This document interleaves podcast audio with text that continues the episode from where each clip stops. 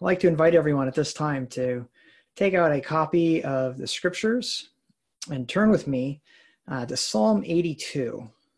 That's our passage this morning, Psalm 82. Continuing, continuing our time in the Psalms uh, between other series. I looked last week, at, or two weeks ago at Psalm 81. Pastor Brian preached last week.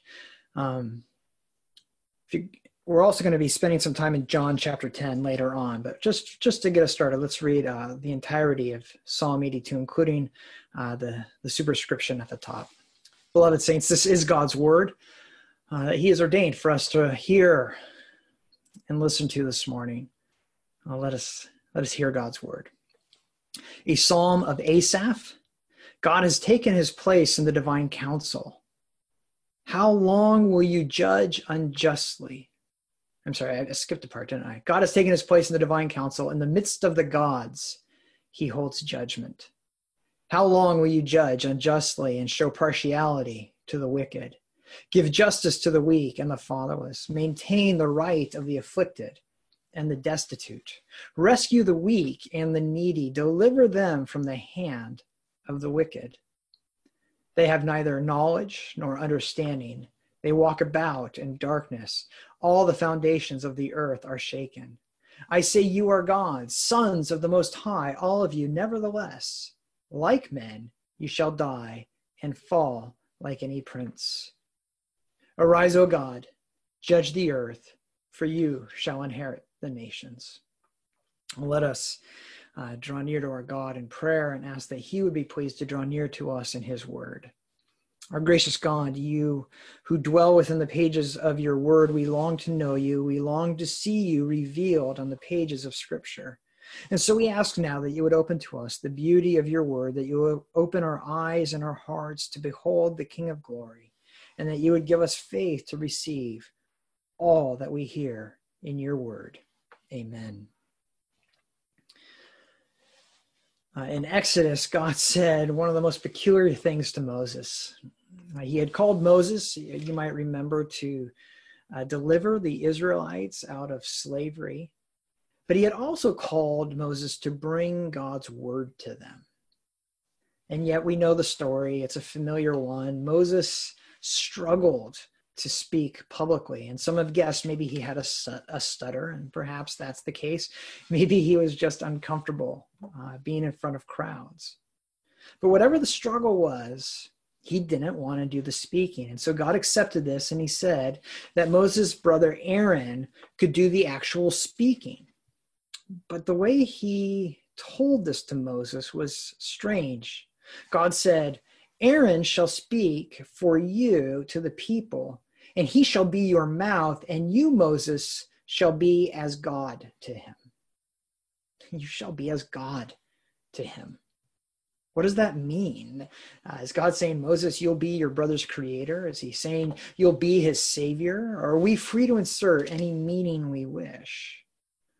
I, I think the, the context is clear, the point is clear. That that's not at all what's going on.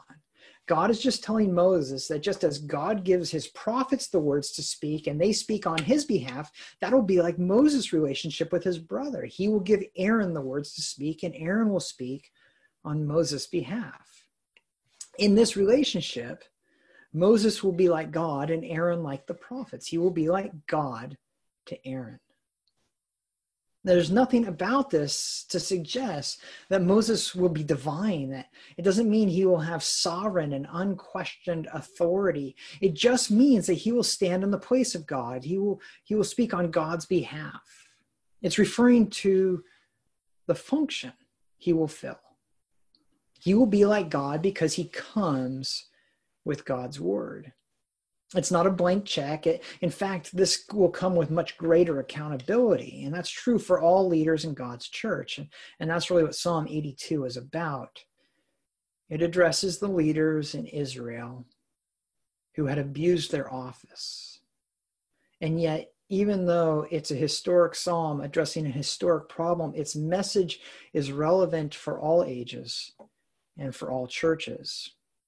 Because in Psalm 82, we see that God calls leaders in his church to serve and he promises to judge those who abuse their office. That's what we're going to see as we look at Psalm 82. God calls his leaders to be servants, and he judges those who abuse their office. And to see this, uh, we first want to look at, at how those in Israel were abusing their office.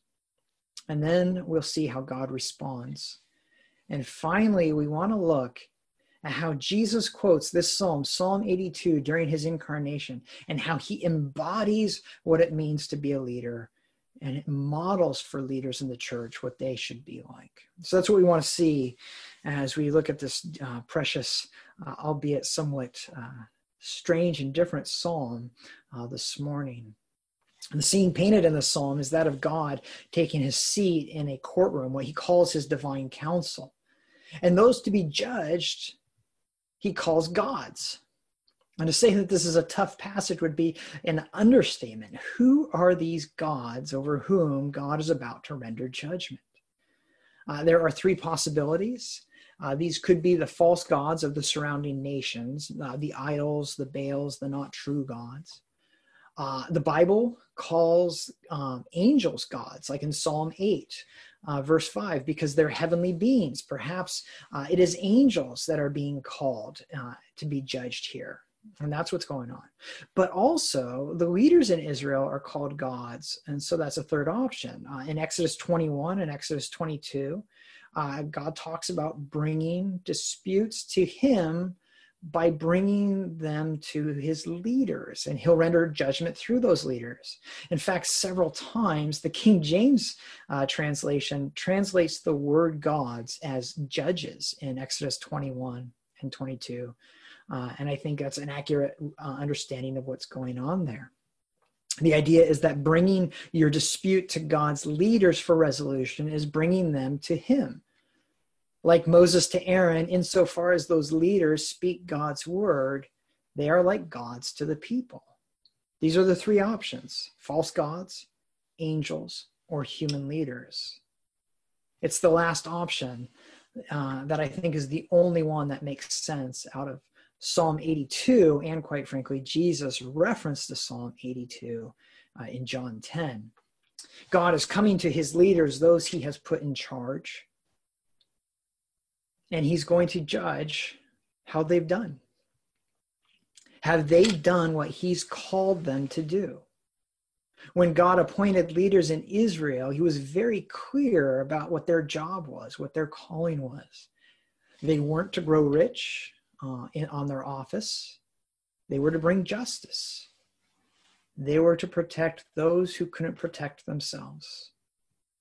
They were to be shepherds, called to care for, protect, and to feed God's sheep. They were to do this because that's who God is. God loves the weak and the afflicted. He cares for the needy and his leaders were to reflect his character and his love to his people. They were to be God's hands and his feet among his people. Uh, if they did their job right, if they did their job well, it would be like having God in flesh and blood among them, uh, because his love and his care would be shown in flesh and blood through his leaders. But that's just the problem. The leaders weren't doing their job. Look at verse 2. How long will you judge unjustly and show partiality to the wicked? And verse 5. They, the leaders, have neither knowledge nor understanding. They walk about in darkness. All the foundations of the earth are shaken. God told his leaders early on, like in Deuteronomy 1, that they were not to show partiality. That is, they're not to give preferential treatment to some over others. This is such a temptation for those in leadership. Positions of leadership come with, with authority, uh, power of sorts. And there's an opportunity to use that authority to do favors, to reward friends, to punish enemies, to exchange uh, the influence of office for money or for a place in inner circles.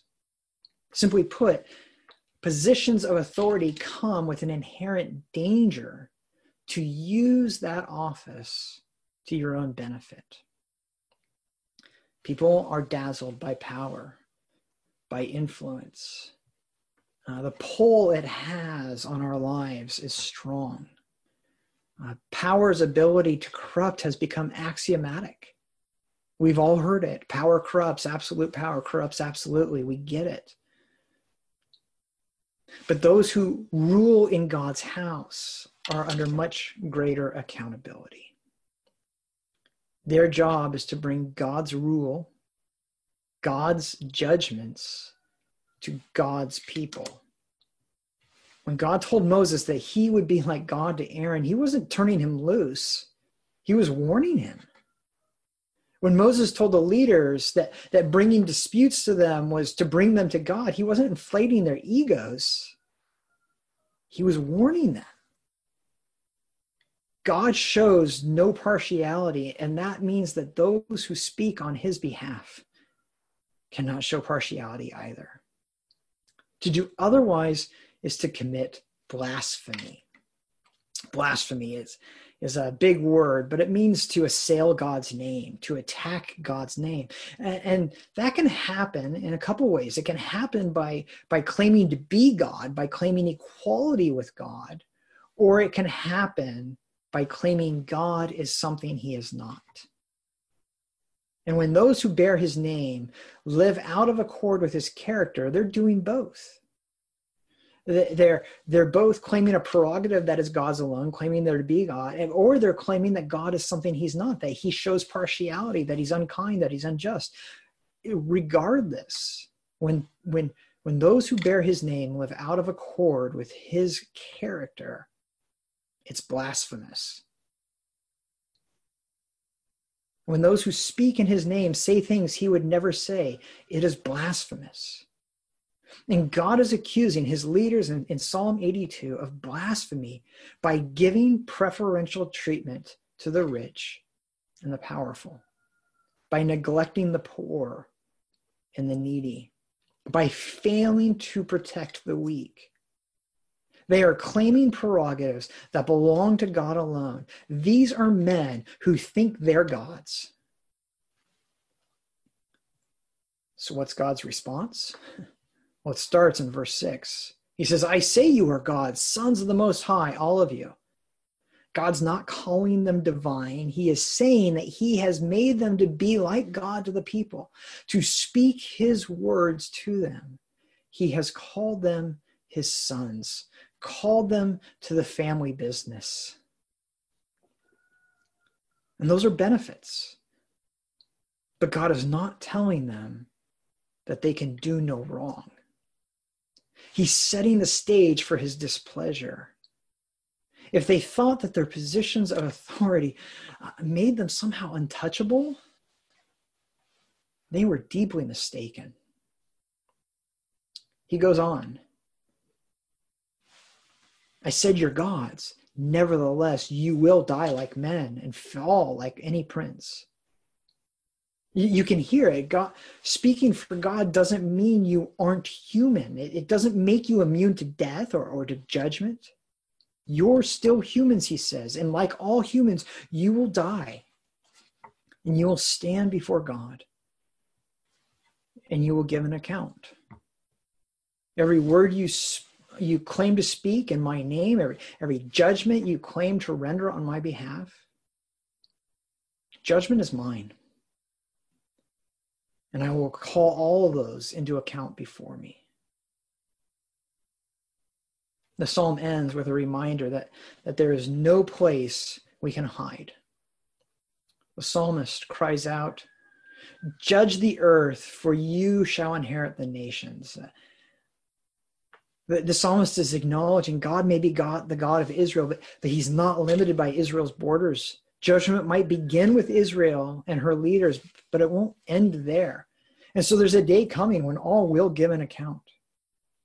We will all be held accountable for the words that we have spoken and the lives that we have lived. And yet there's a greater accountability for, for the leaders in God's house, the leaders in the church.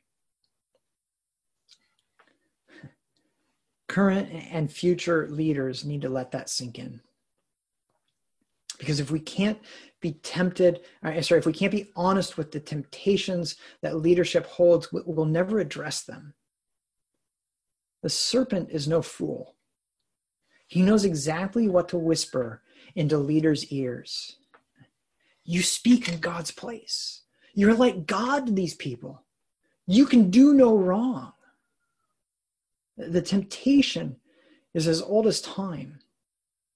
And sadly, history is full of churches and leaders who have chosen to stop speaking God's words and instead insert their own, to prefer their own opinions, their own judgments, what makes sense to them, and say it's God's word. Time after time, as God warned the seven churches in Revelation, he has no problem with abandoning a church that stops speaking his word. He calls it taking away their lampstand. And then he renders that, that verdict, that fitting epitaph You have become a synagogue of Satan. That's a judgment no church should ever want to hear. Leaders, uh, elders, deacons, Pastor Brian, myself, this warning's for us. God has called us to be servants. He demands that we bring His word and not our own. But it's hard. It's so hard you get into a discussion, which of course is just code for a debate or an argument, and you just want to win. You think more about what you want to say than what the other person is saying. I know it's hard. I know myself. I know I'm petty. I know I'm thin skinned. I know I get tired. And I know that I like power. I know that I love to be right. Serving's hard. I fail more than I succeed. And I know also the temptation when we fail to call it quits, to resign, to be done. I know it's easier than falling on our face, than going to the one we failed and apologizing and asking for forgiveness. But that's just it. If there's no grace, if there's no mercy, if there's no forgiveness, if there's no hope, every human leader who speaks for God fails. If there's no mercy, there is no hope. So, where can mercy be found? Turn with me, if you will, to John chapter 10. I'm going to read it in two sections. Uh, first, verses 29 to 33, and then in a few minutes I'll read a few more verses. But first, John chapter 10, verse 29 to 33. Jesus is in Jerusalem. Uh, he is speaking uh, to the people there during one of the feasts. And he says this My Father, who has given them to me, is greater than all, and no one is able to snatch them out of the Father's hand. I and the Father are one. The Jews picked up stones to stone him, and Jesus answered them, I've shown you many good works from the Father. For which of these are you going to stone me? The Jews answered him, It's not for a good work, but that we are going to stone you, but for blasphemy, because you, being a man, make yourself God. So John 10 records uh, this debate between Jesus and those in Jerusalem. Uh, Jesus has just said that he is the good shepherd who, who loves and cares for his sheep, and he will not lose one of them. But this language of, of saying that he's the shepherd and, and the people are the sheep is freighted language. Not only does it echo the description of God as the shepherd who cares for and feeds uh, and protects his sheep in Psalm 23, but it also echoes Ezekiel's judgment on the leaders of Israel who had failed to be good shepherds in God's stead. Simply put, uh, them's fighting words. And they are angry, so angry. They they are they they hate him, and they want nothing more to get rid of him. And then he gives them their opening. He calls God his Father in verse twenty nine. Now we think, what could be more natural? God has called the Israelites his children from the, from the earliest of days. What is God if not our Father? But they said, claiming to be God's son was claiming to be God. Blasphemy. We have him. We, we all, we have now what we need to finally get rid of him. Let's kill him. And so they pick up stones to, to put him to death right then and there. They're claiming to defend God's honor.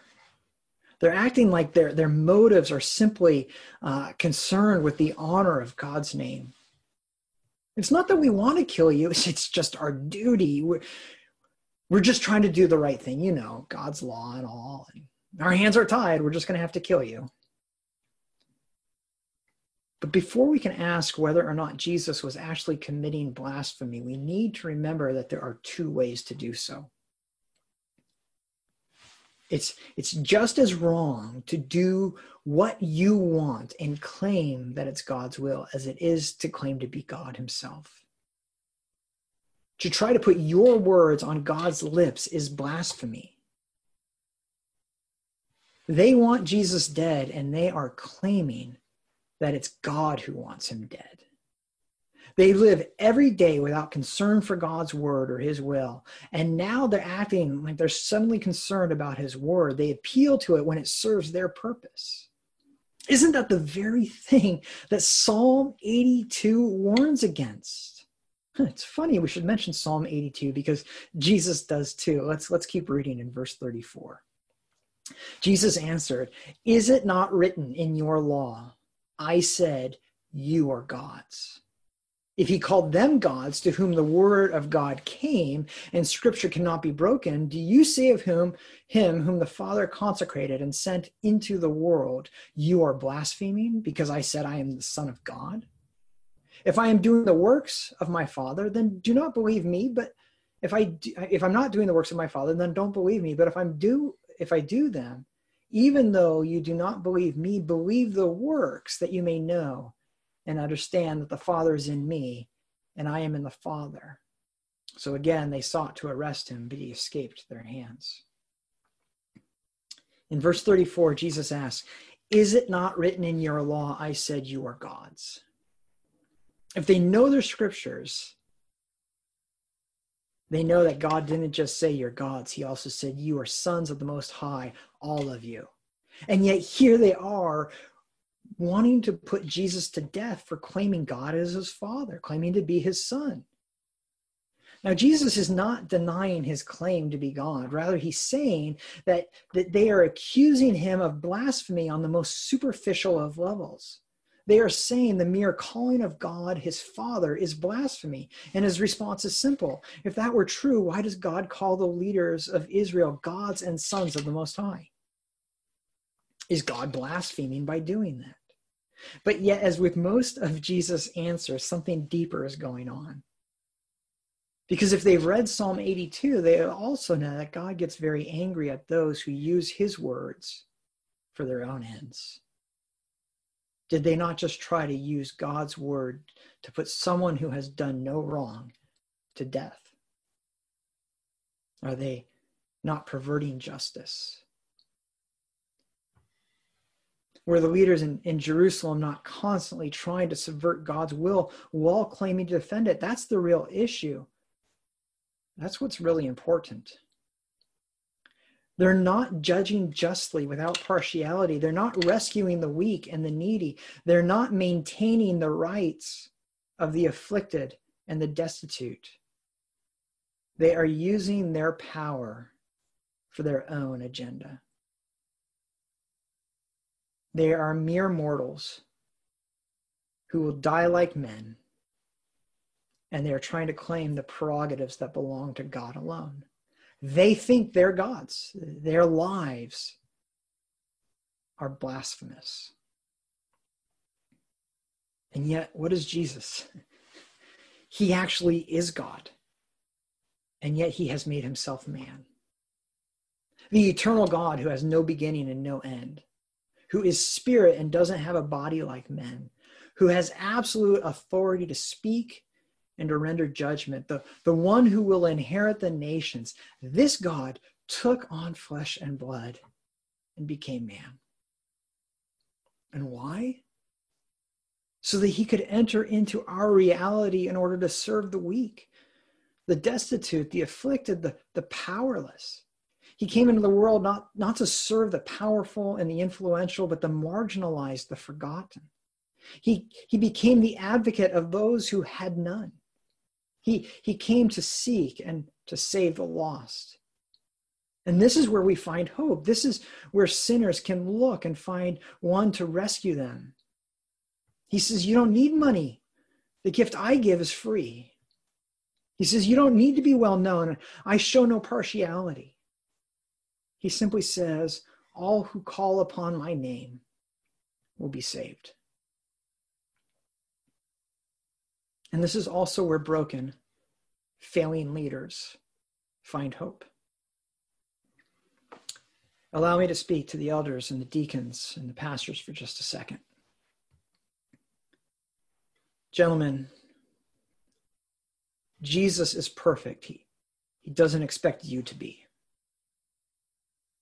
He doesn't say if you fail, you need to quit. He doesn't say if you're weak, I, I have no use for you. In fact, he says it's just the opposite. When Peter thought that that he had the world by the tail, that he was stronger than everyone else. He told Jesus he would not fail, even if all others fell away, even if it cost his life. And Jesus looked Peter in the eye and he said, Peter, you're not going to make it through the night. Before the rooster crows, you'll deny me three times. Can you imagine how those words must have flooded back to Peter as he stood there before a slave girl and he denied his Lord, a Lord who had done nothing but show Peter kindness patience, and love. Did Psalm 82 come to mind? Did Peter think all was lost, that was all over? I would have.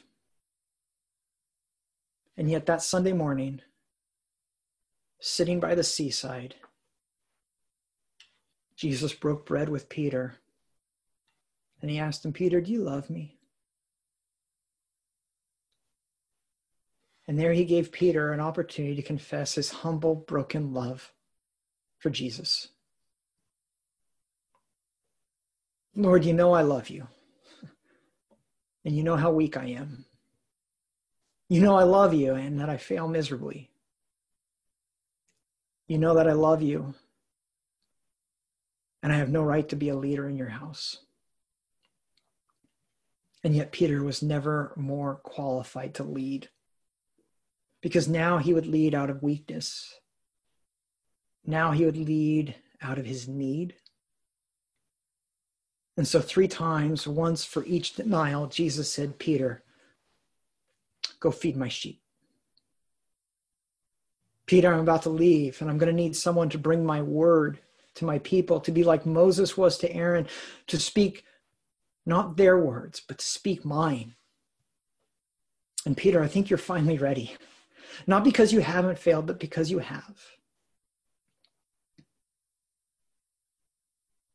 Each Sunday morning, God continues to break bread with us. And if we were together this morning, we would be having the Lord's Supper, a reminder that God actually did come in flesh and blood and become man and walk among us. reminds us that he laid down his life for us, that, that God rescues the needy. And it reminds us to lay down our lives, to not seek our own goals, but to seek his. And it reminds us that when we fail, that our hope is not in our perfection, but in his. That our hope is in the God who became man.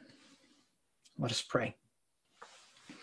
Our precious Savior, we confess that we often think ourselves gods. We try to take for ourselves rights, prerogatives, honors that belong to you alone. And we know that we are human and that we will die and we will face you. that we cannot stand in our own strength and our own righteousness. And so we pray that you would forgive our arrogance. But you, you are the eternal God, the God of all glory, to whom all honor is due. And yet you became man. You took on flesh and blood that you might serve us. Teach us to love and to serve like you. And when we fail, show us mercy. When others fail us, teach us to show grace. Until you return, bless us, we pray, and keep us. Make your face to shine upon us and be gracious to us. Father, lift up your countenance upon us and grant us your peace. Amen.